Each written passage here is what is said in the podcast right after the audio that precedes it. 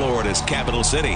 This is the Jeff Cameron Show, brought to you by Orange Theory Fitness on Real Talk 93.3. Now, stop what you're doing and listen closely.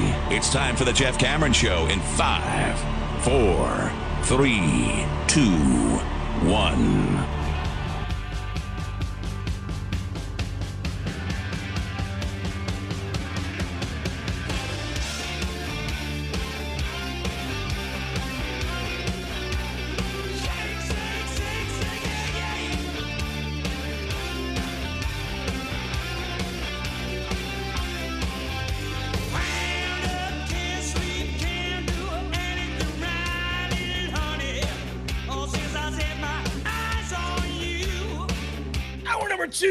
Libations Friday rolling on. Good to be with you. I'm Jeff. Tom is here. He's here, I assure you. Little reminder pre recorded, as if you couldn't tell, we're at the house again. He's at his, I'm at mine. It'd be weird if you were at mine, like in the other room. You could do that at some point. Or like if all of a sudden in the middle of while I was talking, you just see you see Tom on the screen and you see my head behind him, like, hey, I'm really right here. I'm really right here. Anyhow, that said, uh, that's not the case. I am obliged to tell you uh, that this is pre-recorded per FCC, but it's on the same day. It, it, was earlier, just before we would normally come on the air, so we're not missing anything juicy. We don't think, and if we do, forgive us. Happy Veterans Day, everybody. Happy Veterans Day. Rolling on live Libations Friday this hour. My mother will join us. She picked up a game. I just mentioned that at the end of the last hour, but just a, a thought that maybe she's getting on a roll. We'll see. I like to lure you in. I don't know if that's the case or not. I bet we both lost last night's game as I did take Atlanta to beat Carolina. I haven't asked her yet who she picked, so she could pull uh, the wool over my eyes here and be like, "No, I took Carolina, Jeffrey," even though I would suspect that was a lie but my mother's not a liar, so I don't know. Yeah, maybe it, if it's an NFC South clash, a classic one, you should just mm. pick the team with the worst record. You know, maybe that's the way to go because it seems to be the way that it works in this division this year. That it is the quest for seven and ten. Because I would set the over under on what's going to carry the division at this point at seven and a half wins, and that might be a little heavy to the top side of it. One of my favorite things uh, about how these things play out. I remember many moons ago, so do you. New Orleans was a juggernaut, and Seattle won the division with a sub 500 record out west. Yeah. Yep. And New Orleans traveled to play because they weren't a division winner or whatever it might have been, uh, or the better. I don't know how it worked, but they had to go to Seattle. And uh, Seattle, Marshawn, the famous run, took place, and that place went nuts. Yes. And, uh, and Seattle beat New Orleans. It doesn't really matter uh, the record. Uh, that's that's one good thing and bad thing about the NFL. Yeah. Uh, you can be wholly middling or below average in the National Football League in a given year. If the division works out in your favor for whatever reason, in this case, the reason would be the NFC South is garbage. And if you could relegate the NFC South this year, you would. But that said, you have you have a team that wins the division, and if they get healthy at the right time, and they get to host a playoff game, you kind of don't want to play them.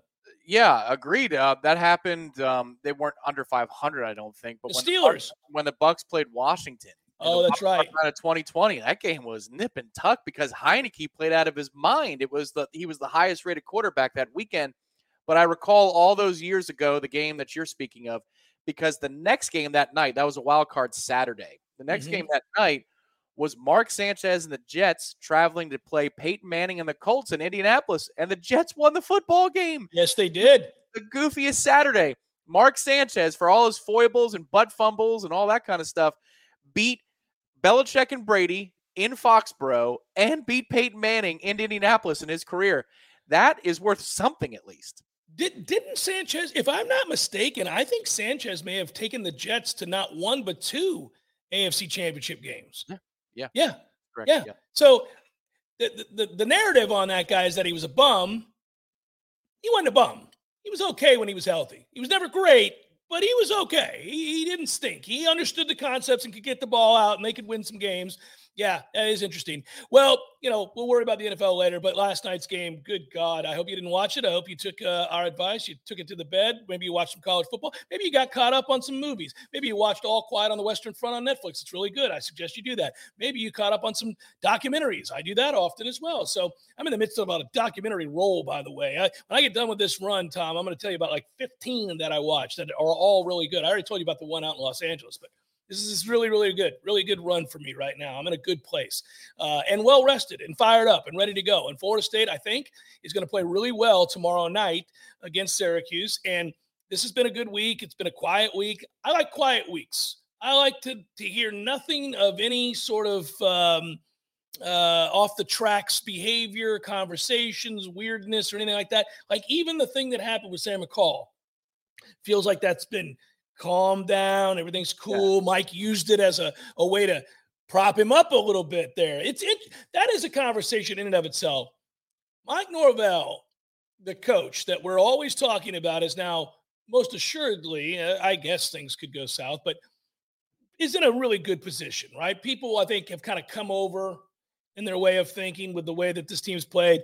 They certainly will if Florida State wins tomorrow night. They've got a gift wrapped win, it would seem to me, the following week. At that point, you will have won four straight. People will be feeling really good about the program. You'll welcome in your rival on a Friday and hopefully get that W against the Gators. And at that point, there's no doubt he'll get an extension and he will have won over the vast majority of the fan base. Still work to do, but he will have won over the vast majority of the fan base. Uh, what I like is as you watch the maturation of a coach, you watch a coach who's very young, Sometimes I have to remind myself he's younger than me. Um, he's a coach that has made some mistakes right before our very eyes, both in game management, at times maturity, you name it. We've seen it, right? It's going to happen. If you like him, and I do, and you think he's a good coach, and I do, and you do believe that he's only going to get better through these lessons he's learning because he's very observant. He wants to win. He's desperate. He's a hard worker. He's, he wants to see this thing through. He gets it then you're okay with living with the bumps in the road. I understand that our fan base spends a lot of time telling people this is not a learn on the job job. This is not, we're Florida State. This is not Fresno State. You don't get to come here and figure it out and lose games along the way because you were either too immature or whatever it might be. No, that's not true anymore. It wasn't true at the time we hired him. At the time we hired him, we had to be willing to watch a young coach who's clearly good mature further on the job at Florida State. And our fans hate it when I say that. They don't agree with me. They don't believe Florida State's that job. Whenever he does make mistakes that eventually costs us a game, they are the first in the chat to say, see, this is what happens when you hire a young coach from a non power five conference who's too young to get it. He, he's learning on the job. That's not what we do here. It is what we do here. You got to humble yourself. We weren't good enough. We were losing coaches left and right. You had to bring in a guy whose upside was great, but whose maturity level we would watch play out. While we're watching it, it's kind of fun. It's more fun when you win games, but see the LSU game. Um, it is kind of fun though, because you are seeing growth. You're also seeing growth off the field where he's dealing with players and success and frustration, and some higher profile recruits expect to play sooner. And a guy like Sam McCall, a huge recruit, well thought of, that guy comes in and probably expects to play more, especially in a blowout, and he's frustrated that he hasn't. So I just think that uh, the way Mike is handling that situation, the way he's handled some others, is proving both maturity wise, also game management wise, also player development wise, all of that. We're watching it play out right before our eyes in a good way, in a real good way. Yeah, as long as he's not a kick returner, don't give him that reward. Keep him off of kick returns. That would be my number one thing with McCall. Um, the thing about Mike that I really appreciate is he never shies away from whatever criticism there may be levied against him as a play caller or the team because he understands where the expectations are. So he doesn't say, Woe is me. Guys, we're figuring it out along the way here. Plus, the roster is not where we need it to be. He never says that. He says, I know what the standard is. And if we're trying hard and you want to applaud us for that, so what? That's the bare minimum that we can do. He doesn't take the built in excuses that he could have for the messy inherited and the COVID year. He doesn't take those and run with them. He just wants to progress the the operation, move it forward, and adapt, and also play at the level that should be expected here at Florida State. He doesn't shy away from rivalry games. He doesn't shy away from mm-hmm. expectations. Mm-hmm. That's important because sometimes coaches love to play the little violin on a Monday after a loss because well, look at this. We had this guy go down. What do you want from me? Basically, they say that's the attitude of what do you want from me? He's already very mature in that regard. The maturity we're talking about is in the course of 60 minutes. And for me, tomorrow's game, I think, is about reeling the team back in a little yeah. bit. Yeah. It's not about pumping them up, it's about reeling them in because on, on Tuesday's practice, the first portion of Tuesday's practice, I thought they were sloppy. There are a lot of flags being thrown and in, in uh, multiple drills. They got it together and they finished strong. But then in Wednesday's post practice comments, Coach Norvell hardly ever presses the button and says, I thought we were sloppy. Usually it's it was a good Wednesday, it was a good Tuesday. He noted that they didn't come out and they didn't practice very well to start on Wednesday. So I'm looking for him, specifically him and his body language tomorrow night to be somebody who's making sure that things are tightened up and people are focused. Because I imagine that the film they've seen from Syracuse the last few weeks is not inspiring. And so he's going to have to make sure that they ratchet back up because Syracuse will make you earn the win. Doesn't mean that they're a great football team. Doesn't mean you can't run away from them, but they're going to make you earn it. So yeah. hopefully they go up there and do the right things. And the process is all in place for tomorrow. I've said all week long, Syracuse is a team that um, is kind of likable in the sense that they're competitive. They're very competitive. Um, they they've, they've we've seen some regression, uh, both statistically and otherwise. Right, like that they were getting all of the breaks. See the turnover margin. They were getting all the breaks in crucial situations. See the Purdue game. They were getting a lot of things that aided their six and zero oh start.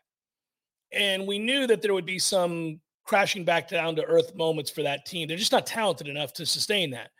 And that's happened but all along, they're competitive. I mean, they're going to fight you. They're going to fight like hell and they're going to hit you. They're, they're physical. They're a physical team. So, yeah, you got to go earn it. That's correct. I think it's important what we're talking about here with a coach. And I was thinking about this, Tom, while you were talking. You were bringing up the example of when a coach has to reel his team back in. This kind of gets to a point where, with coaches, once you've established you know, when you bring in a new coach, at least us in the press, you're trying to get a sense of who he is, you know, what, what makes him tick, what kind of leader is he, how organized is he, what do practices look like, what's the central messaging, is it consistent? All these things lend itself to giving us context to come on the air and talk to you guys about it or to write about it on warchant.com. When you establish at some point along the way through evidence that it's a good coach, he is organized. His messages are consistent. His entire staff echo those sentiments. The players have begun to buy into that. They play really hard. There's no more malcontents. The locker room is fixed. Morale is better. Guys are playing really hard. So when you go from there to, okay, how quickly can he get his guys in here? How quickly can this team start winning the games against teams that have like talent? How okay, so that's another step. And then there's another step after that. You're always grading at some point, you get to a place where a coach is elite and you leave it alone and you just talk about the games on Saturday. Yep. You just talk about the games on Saturday. But during that process, one of the things I always look at, and this is something that can tell you a coach is fully arrived or a coach is on the decline, somebody that's already there is beginning to fade. And that is when they don't know their team. They don't understand the psyche and they don't tap in to those emotions and those moments to get where you can push the right buttons. Jimbo Fisher at the end didn't know his team. And I cite numerous examples of this. Sideline interviews do matter before games. And if you listen or watch closely, you'll get evidence a lot of times as to where that coach's head's at, what he thinks his team is prepared to do. Go watch Kirby Smart before that Tennessee game. He knew damn well they were about to beat that ass. He was he had them ready. He had them angry that Tennessee was more well thought of than them. He had them frustrated that Tennessee was the talk of the town, averaging 50 points a game. He was reminding everybody it's our defense that won a national championship a year ago. You do realize we're playing here at home with at least seven professional football players to be on the defense. This thing's getting shut down today. He knew that. He said it without saying it. Jimbo was before the BC game when we got blown out. Sure, we were going to play a great game. When we went on the road and I predicted to get boat raced by Louisville, said all kinds of crazy things about how ready his team was to play that weekend. And he knew damn well they weren't ready to play. And you could just tell he didn't read his team anymore. The ship had sailed, the plane had crashed into the side of the mountain. So it's important when you have a Mike Norvell maturing right before our eyes, team ready to play every week, playing hard, playing smart, winning games, getting the desired results. Is he still with his finger on the pulse emotionally, uh, mentally with this football team? Because I think you're right. I think he's got to humble him this week. I think he's got to tell him, hey, man, if you're not prepared to go up there and play an eight o'clock game against a Syracuse team that won't quit, that will fight you, that is physical, you could find yourself in a dogfight late in the third quarter. And when that happens, the pressure shifts to us, not them. He's not going to say this, but he's got to know it, right? He knows it's much more important right now that Mike Norvell win this game as opposed to Dino Babers. Whatever, Dino. I mean, right? He is, he's just He's a placeholder. I mean, and the reason I say that is Dino's had some success. He's had some miserable failures. He's had some success. He's had some miserable failures. But the standards at Syracuse are much lower than they are at Florida State. So the again, the stakes are higher for Mike Norvell than they are for Dino Babers. Dino Babers goes to a bowl this year. He had a good year.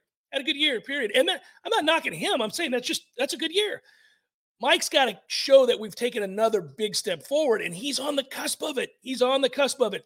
So, reading your team this week and pushing the right buttons based on those emotions they either have or don't have, they're either the sloppiness you saw or didn't see, the readiness that you sense or don't sense is going to be huge. I think it's a great point. Yeah, if Shrader plays, and this is, you know, the qualifier of all qualifiers, but if he does, and you're up, let's say 10 nothing or 14 3 or something along those lines, I want to see how they continue to play because when Miami was in that position last week and we they threw quit. the interception even at 14 to 3, threw the interception even at 14 to 3, that drive was it. If they got off their goal line, maybe there's a pulse, but they didn't. Jammie Robinson ended up making a really good play. That's where Van Dyke got hurt. But Jammie Robinson made a very good play on Brown one on one coming off the goal line. They went empty, which means that they're going to run it. And he made the stop. They punt 21 3. That game's over. That game is more over than Georgia Tech was yes. in the second quarter. Yes. Syracuse, it won't necessarily be over. So if if Shrader is playing, what I'm going to be looking to see is, let's say that Florida State does insert itself early. Are you are you still going to stay engaged?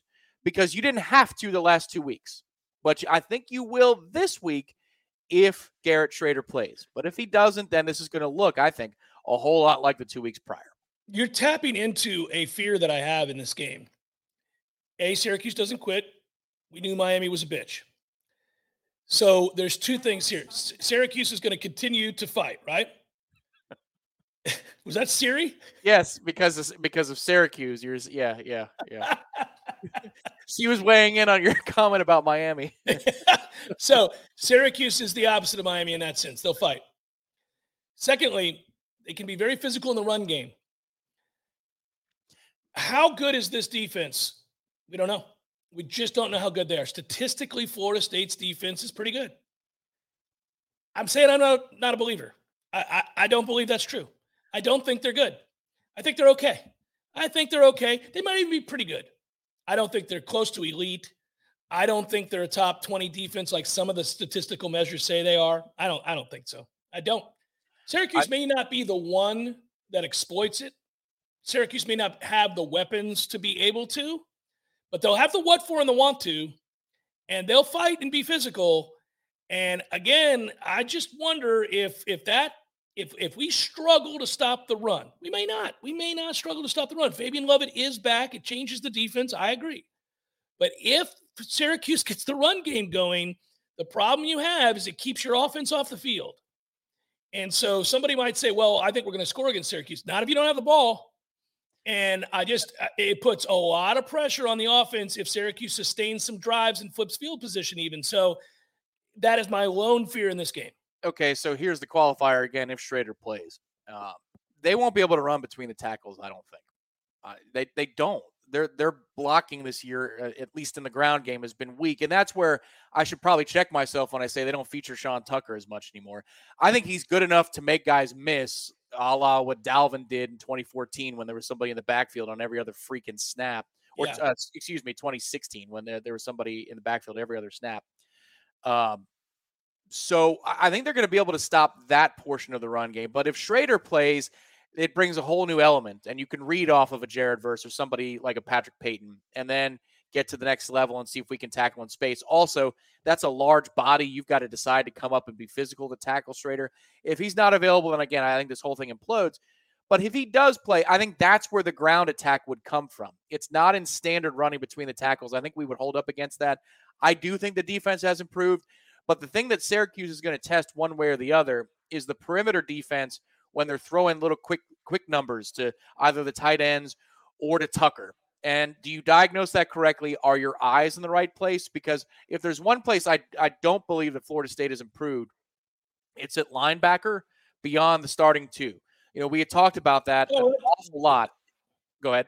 That's not even an opinion. That's fair. That's a fact. They're not much better than they were outside those starting two guys. Those starting two guys are pretty good, but right. that's that's what you got. Like Gant is playing a lot for a reason. It's because these other solutions we were looking for just aren't there out, and and our eyes are in the wrong place all the freaking time. And there's a specific player that that happens with, and and if you do that against either a read option game or the quick throws to the perimeter, because you get caught in the wash or you get or you buy some sort of play action up the middle, then that's how they'll hit you and gash. What looks like a simple play turns into a gain of 12. And you go, God, dog it. Are you kidding me? Correct. So that's the place where I still believe we're weak. I think the secondary has improved. I think they look a whole lot better with a with a front four that's completely healthy. So I think those two things work in tandem, and we feel better about the defense one way or the other. Uh, but if Shrader plays, then the quarterback run I think opens up some other things, and, and they exploit the linebacker level. I'll say this, and we'll wrap the segment. I do believe Shrader's going to play. It does seem to me that he's going to play. I don't feel like uh, that there's there's a false sense of um, of, of security that they have up at Syracuse right now. They're, they're kind of hinting at the fact that he had strong reps this week. So I, I think he's going to play.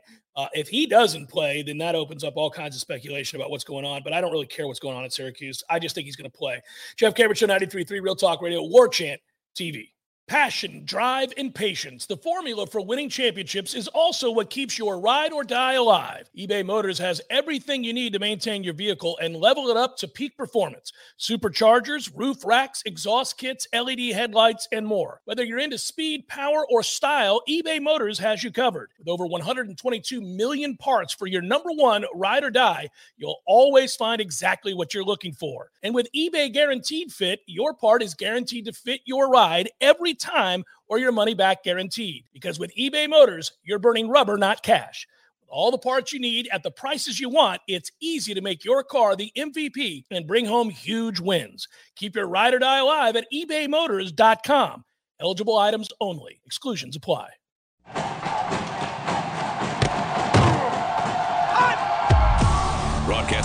Florida's capital city, this is the Jeff Cameron Show, brought to you by Orange Theory Fitness on Real Talk 93.3. Now, stop what you're doing and listen closely. It's time for the Jeff Cameron Show in five, four, three, two, one.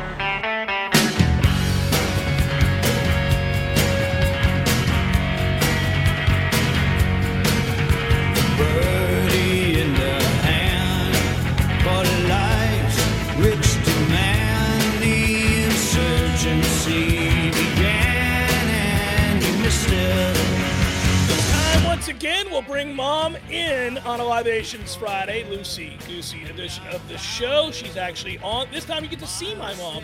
You guys have seen her before, but you'll see her again here. And I should note, Mama gained a game last week. She's now down, I think, just 10. I don't know. I think the graphic was fixed. I think we have a graphic or something along those lines uh, that Tom will post here, and I'll look at it, and you'll look at it, and then we'll end up playing the sounder and all that good stuff. So it, it's time for all of it. Tom, I I ask you to do. Go, go, you hit your thing. Go and for it. now for another edition of the Family Pick. Nick. Go to your room! Ma, the meatloaf! Take it away, Jeffrey. That how good is that? We now have an actual little lead up, build up uh, for and a graphic for the picks segment. Well, let's welcome in mom right now. Hey, mama, how are you? I'm great. We're getting really fancy. I couldn't believe it. I know, I know. Well, I appreciate you for for my mom, folks. This is pretty early, so uh, here we go. She, Yeah, she's a night owl.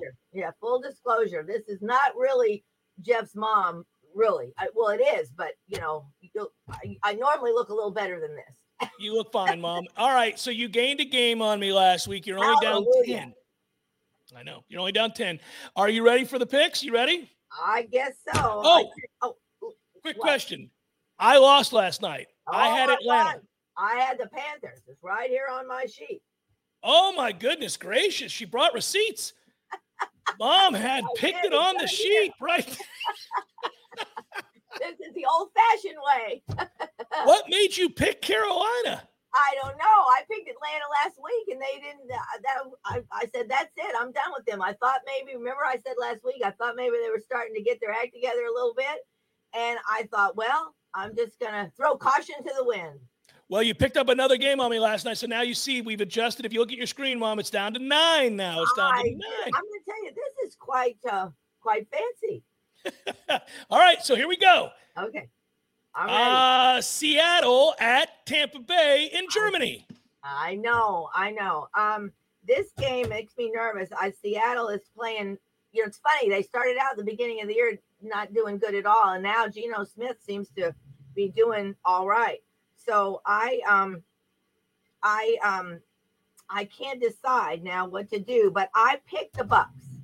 Okay, I'm going to take Seattle, and and we're going to have that different. And I hope you win and lessen the uh, uh, the I- amount of the comeback. I'm afraid of this game, and I think I'm just gonna. I don't know. I'm very worried about it, but I think you may win that game. But I, I'm just gonna stick with my Bucks. Vikings at Bills. Now that's going to be a game. But now I have a question about this game. I don't know if Josh Allen is playing. We don't know either. Oh, well, that 50 makes a, 50. That makes a huge difference. Yes, it does. I mean, if he's not playing, I'm picking Minnesota. If he's playing, I'm picking Buffalo. All know. so we'll we'll write that in as a contingency pick. I'll let you do that because we don't know at the time of the game right now, at the time that we're recording this show, and that is fair because in the real world, if I'm betting a game, I'm going to damn well know whether the quarterback's playing. So. I agree with you. By the way, if if Josh Allen plays, I'm picking the Bills. If he doesn't play, I'm picking the Vikings. So we're in agreement there. Let's just. It doesn't really matter. We're going to be on the same side either way. Okay. Um, All right. Very good. Yeah, because I even checked about that um uh, late last night, and they they didn't know. So I was like, well, I don't know what to do. Lions at Bears. Oh, I picked the Bears. I don't know why. I But I picked the. Bears too. Okay. Jaguars at Chiefs. oh, Chiefs. Browns and Dolphins. Yeah, that's a that's a hard one too. Um, I picked Miami. They're at. Miami, so that's why I picked, picked them. They're also better. I took Miami. That's a good call. I love how beholden you are to this sheet, Mom. I know. I know because I have to make sure that I remember who I picked. Oh my goodness gracious. All right. Texans at Giants. Giants.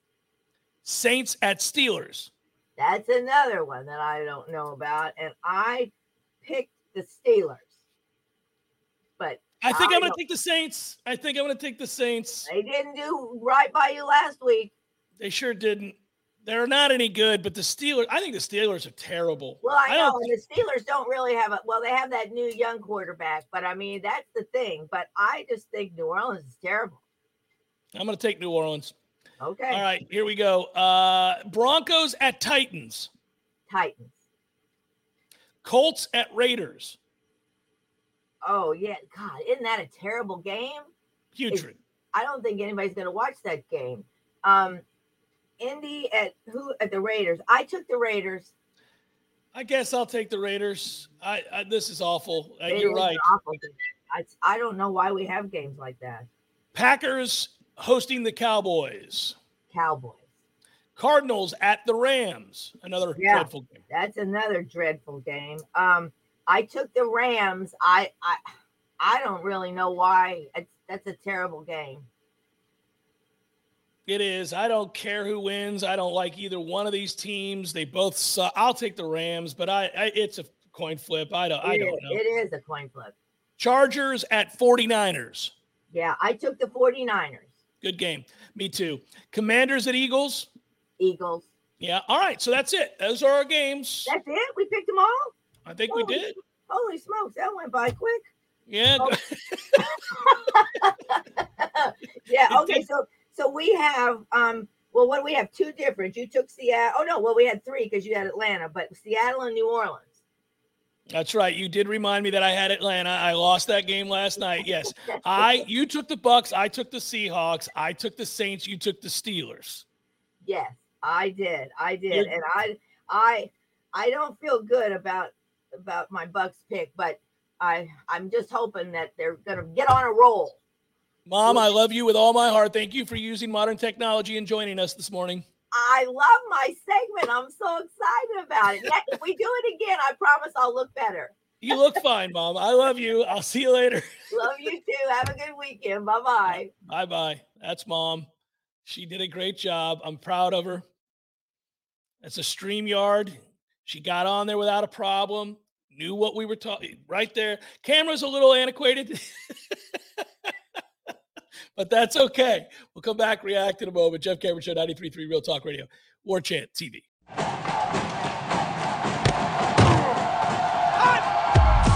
Broadcasting live from Florida's capital city, this is the Jeff Cameron Show, brought to you by Orangetheory Fitness on Real Talk 93.3.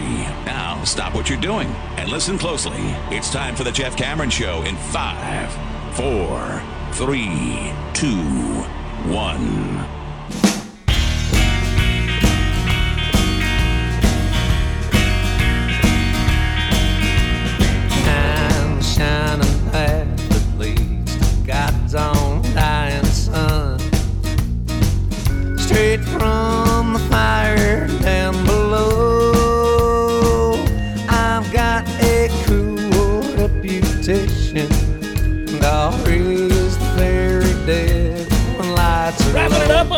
Libations Friday, Jeff Cameron Show on the house.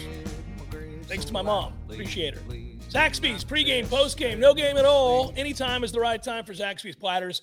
Just so long as you are hungry, feed your team with your choice of traditional or buffalo fingers, or boneless or traditional wings. If you're having trouble deciding, get the best of uh, both worlds. Really, why don't you do that? Choice of traditional or buffalo fingers, boneless or traditional wings. It's a simpler platter, baby. Don't forget that world famous sauce. Satisfy your chicken craving with Zaxby's platters. Order online or in the app. Your Tallahassee Zaxby's, a proud Golden Chief booster for 17 years. That is a good thing. And our thanks to Zaxby's always. Pre-game show, 7 o'clock. Watch along, 8 o'clock. Post-game show, as always, 10 to 15 minutes after the game wraps. As always, we're certainly hoping that Florida State comes out, does the right thing, takes care of business. It'd be nice to say that you're on a three game win streak, getting ready to host Louisiana Lafayette. We build towards that final game against the University of Florida. Kind of intrigued by Florida's game on Saturday against South Carolina. I want to see how they look there. South Carolina at least has a pulse. Uh, they don't have 10 guys out due to the flu. Their team hasn't quit on Beamer. So we'll see uh, how that game plays. I do think Florida has too much firepower on offense for South Carolina to win, but I do think it could get interesting. So a lot of question marks for this late in the year. There's a lot of question marks about both those teams, so I'm I'm kind of curious to see how that how that plays. Um, I'm really just trying to ready my mind for the fact that we really have an opportunity, another great opportunity here uh, to garner another win, improve your bowl standing. Uh, after all, we are going to a bowl regardless, everybody. But uh, you have the opportunity to improve your bowl standing here, and uh, at the end of the day, I don't know that I will be any less excited to go and cover a bowl at the end of this season than I have been uh, any number of other years where Florida State was playing in a in a more high profile position. It's just the the long hard road, guys. The long hard road back to respectability. The long hard road back to what we think feels like our rightful place in a postseason, uh, and and obviously a long hard road to credibility and Florida State is in a position now to to really. I mean, look, if you go nine and three, sweep your rivals, beat LSU at the beginning of the year uh, in New Orleans with the country watching, play really really good games against the teams that you lost. You know, you you will. I'll tell you what you'll do. Maybe except for Wake Forest, I really feel like you'll look back and think 12 and 0 was possible. Think about how nut that, nuts that is. I mean, if, if you're being honest with yourself, you'll start to allow your mind wander a little bit about how they played a little. If, if you don't blow the lead against NC State and you take care of business up 17 to 3 in the second half, if you uh, don't, for whatever reason, have a disastrous end and beginning of a half against Clemson, you, you could win that game. Uh, and then I, I think the only unrealistic one, well, people will will convince themselves that they should have beat Wake. Wake was a lot better on that day. Wake was a lot better on that day. And and I know the final score looked better than it was, but Wake really kind of controlled that game. They, they did, but if Greedy Vance comes up with that interception that's right in his hands, you've got a chance to either tie the game or take the lead outright in that moment. And I, I you do have a chance. You do have a chance. I think that the if you go by the way the game was played, if you just like the who was in control, like you know, I hate ESPN's game control. Wake was in game control for a long time in that game. They were. The problem with that game, too, is any 50 50 play went their way. And and that was the hard part. It's let, let's say that there were 12 50 50 plays. Nine of them went the way of Wake Forest, either because we did something wrong or they just, I mean, I, I think about the third down to catch down the side on Renardo side. Green. It's to Renardo, and, and he's there's nothing wrong. Renardo did nothing wrong whatsoever. Kid makes a play. I mean, Jesus. Of course he did. Uh, because of course he did. Well, I do think, you know, it's interesting. Wake's recent losses have had a lot more to do about the slow mesh being collapsed. So you're seeing some interceptions from Hartman. You're seeing some things that he didn't do earlier in the year. I would tell people go back and watch what's going on in these losses for Wake. That slow mesh is getting blown up. Right. So if you want to make the argument that with Fabian Lovett, Florida State would have beaten Wake Forest. I'm here for it. I tend to agree. I think with Fabian Lovett, they collapse that slow mesh far more frequently, and you have an opportunity to kind of force the issue a little bit. But we just never really could. We never really got to him in, in, in a traditional sense. And so I, I just, that, that game, but it doesn't matter. It doesn't matter. The point I'm making is that Florida State has improved so much that depending on how you look at some of these games, you can argue that Florida State should have finished 10 and 2 you can maybe yeah. argue if they take care of business. Now they got to beat Syracuse tomorrow, and they got to beat Florida at the end of the year. And and those are ifs. I think they'll beat Syracuse tomorrow. They'll be favored to beat Florida at the end of the year. But Florida's got a pulse, and they're very physical, and they've got an elite level athlete at quarterback. I mean, that's a freak of nature at quarterback. If that kid decides to play 100% and be physical and run when he's given the opportunities to run when plays break down, if they use him in design runs because it's the last game of the year, uh, you could have a problem on your hands. He breaks tackles. He's big. He is um, a miniature version of Cam Newton. And you know, I wish I wish he would have played better this year so he could take it on down the road. Because a fully realized version of Anthony Richardson is a problem for everybody. Yeah, for sure he is, and and this is where I'll reflect once again on the second half of the Miami game, where Florida State turned loose a quarterback who could run and run you over a little bit. I just I'm so glad that, that film is out there because I think it better prepares Florida State for the task at hand tomorrow, and then by extension, if Garrett Shrader plays, which is I think it should be on a T-shirt this week, um, it'll it'll better prepare Florida State for the test of Anthony Richardson. It's kind of a, like how playing Jayden Daniels prepared you a little bit better for Malik Cunningham. Two different style of quarterbacks, but when it breaks down and it's about can I make a man miss? I mean, that part of the schedule was so daunting. Reflect on that part of it, not just yeah. the losses that are three in a row, but you face those two quarterbacks, and Malik and, and Louisville's had a bit of a renaissance here in the back half of the season, trying to save Satterfield's job. It's a really interesting game to that end tomorrow against Clemson for Louisville because I think Louisville's offense is you could probably hang your hat on is more consistent with Cunningham at quarterback than Clemson's is right now. So that's an interesting game. But when you reflect back on those two quarterbacks that you had to go against and how nightmarish it was to try to get those guys on the ground, it's not the same challenge that you're going to have tomorrow with Shrader if he's available and also Anthony Richardson. Those guys just run your ass over. Like yeah. they're elusive, but they're just going to run your, your ass over. So I'm glad that they faced somebody who's closer to that in Brown against Miami, and they did go down the field on some backups. But I love wins when you could teach. And this was a, Georgia Tech was, and we circled that as one of the reasons that we thought Florida State would play sharp because they made a lot of process errors against Georgia Tech, but yeah. this final score and the result didn't reflect that. And then here again is a, is an element of a game that you dominate, but that you can learn from. We're better prepared for that. To me, it's just all about being detail sound tomorrow and being invested in doing the little things against a team that's put a lot of bad tape out there in recent weeks and a team that's also banged up at a lot of positions. They don't have their best cornerback. Uh, they've got some issues in the trenches. Their quarterback is not 100%, even if he plays. Don't let that seep into the mindset and put out a Georgia Tech style first quarter. Go up there and, and take care of business. And I hope that running counter 30 plus times against Miami instills that idea into the offense that, hey, this is who we are you know what? If you're not ready to come match us block for block, down for down, well, then you're not ready to beat us. I hope that's what we see tomorrow. Yeah, I think they've discovered their identity. There's no doubt. I, I was kind of harping on this all year at the beginning of the season, too. That Florida State wants to be a run first team. They, they want to be a run first team. They want to uh, impose their will. Uh, they do it a lot of different ways. For a lot of this year, outside zone was a big part of what they were doing. They were able to run outside zone all night long against Clemson. Obviously, this last game, as you just mentioned it, it was counter. Uh, they don't run a lot of power, but they do run some. Uh, they don't always have to introduce Jordan Travis's legs to the equation, but when necessary, you can always. That is your get out of jail free card, by the way.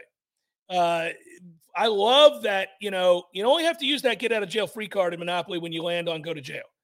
You can play the game. You can keep playing the game without ever having to use that card right? If you're winning and you're acquiring properties and you're having a good time and you just have this in your back pocket right over here, get out of jail. Oh, look at that. I landed on get out of jail. Suck it. I'm not going to jail. That's Florida State with Jordan Travis. It's like, now don't make us do this. Now you guys are being a little ornery and stopping our traditional runs. Now don't make uh, all right, that's it. Jordan Travis is running. That's what happens. And it's a completely different deal. If you're able – to avoid having to run him and keep him healthy for longer stretches at a time, and God forbid, uh, he's able to just beat you from the pocket and you're able to run the football, then by all means, keep doing that. But just remember if things are slow to start tomorrow and they're struggling with the run game for whatever reason, yep. you do have the other get out of jail free card right there, and that is to run Jordan Travis, which they did in the red zone a little bit against Miami, which we saw. So I, I just tell you, it's it's out there. So visually, if you're on War Chant TV right now, you know where I'm about to go. But it's time to spring a little game on you in the final segment. Mm. Uh, little prize game. And that's right. You can use promo code WarChant for a 100% deposit match up to a lot of money. But I wanted to mm-hmm. pull up a couple of Florida State plays, and we don't necessarily have to set lineups this week. But Jordan Travis' number, passing yards wise, is 235 and a half for this game tomorrow. Going you're going over. Okay. Why? How do you think he gets there? 240 yards. what kind of plays though? Do you think that we're going to scheme up some downfield shots, or is this the no, dink It's all dink and dunk, quick game stuff with him in the passing game one shot play after they get him coming up and and and you get the, the long gain and he just barely gets over the yardage i'm more intrigued what are the rush yards while we're playing this live it's kind of fun to do here um, i by the way in my personal life i'm not going to do anything with our game as yep. far as PrizePicks goes i will i will lay the points but i'm not touching this game from a PrizePick standpoint i'll, I'll look elsewhere it is impossible for them to set a number because Treshaun Ward could be, you know, playing in this game. So there are no Florida State running backs. And how about the respect for Florida State defensively and also what's happening with uh, Garrett Shrader that Sean Tucker doesn't even have a prop for tomorrow. I'm going to go, I'm going to go Mycah Pittman over 35 and a half yards. Is that because Mycah Pittman had, uh, I think there were zero targets last week? I think they're going to get him. Yeah.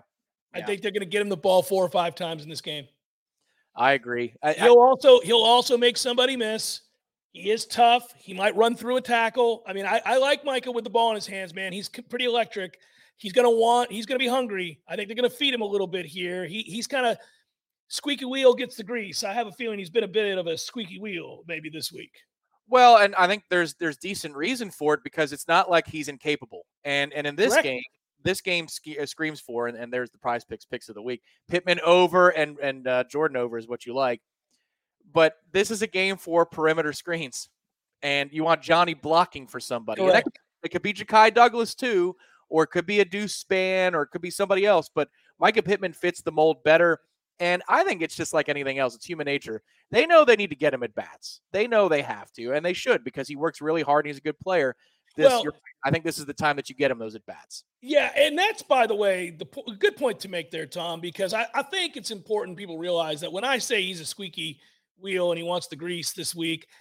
Yeah, his personality is that way. He's going to tell you about it. Uh, he's probably a little bit more needy than some of the other guys on this team. But in fairness to him, he's tough. He'll block for his fellow receivers. He cares deeply. He's physical. He's bought in. He works hard every single day. He comes to practice. He does everything right. So this is not me saying, hey, everybody, alert, alert, alert, prima donna.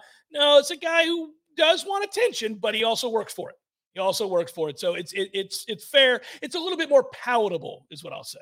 Much yep. like our friends at Tallulah have the palatability of CBD, mushrooms, THC. You're floating about. You got the juice in your hand. Forget about it. There it is. Touchdown otter. Loving life right there on the BBC. I'm telling you, swing by Tallulah, relax your weekend, go in easy, everybody. It's all perfectly legal. All perfectly legal. Not everything that they sell at Tallulah will get you high. A lot of things just kind of mellow you out. Relax your muscles a little bit. I know I like Tallulah. I go there frequently. So do these little floaty characters. So that's good stuff. That's good stuff. Just want to say thank you to our friends at Tallulah. I think if I could have one thing that's moving art in my house, it would be the floating touchdown otter. Uh, you know, if there was one thing on the wall that could just be a, a moving painting, that is just what I aspire to. Well, one of the reasons well, the other reasons you love it is just like that face is the cutest face of all time. You're just like, look at you. You could not be more adorable. Look. He's like, I got this, everybody. I got this. Yeah. yeah. And when you go out to California, when I was in San Francisco, you see them all over the place. And one of the funny things that's funny, they put their babies on their chest sometimes. So they're floating, and you'll see a mama like this, and the babies are just laying there. like, that's fantastic. It's even better. It's good. All right, we got to go we got to say goodbye to everybody. Good work out of you, Tom. Thanks to my mom. Thanks to Lee Sterling and Paramount Sports. Thanks to all of you. Make sure you stop at Metro Deli tomorrow in downtown Tallahassee Correct. between Park and College. 20th anniversary, 11 a.m. It starts. It goes till 5. Live music at 3. And most importantly to all of you, free beer while supplies Woo. last. And there's a lot of supply. Yeah, good job, Metro Deli. All right, be good, everybody. We'll talk to you tomorrow on the pregame show beginning at 7 o'clock. Peace and love. Take care. Good Oles. Bye.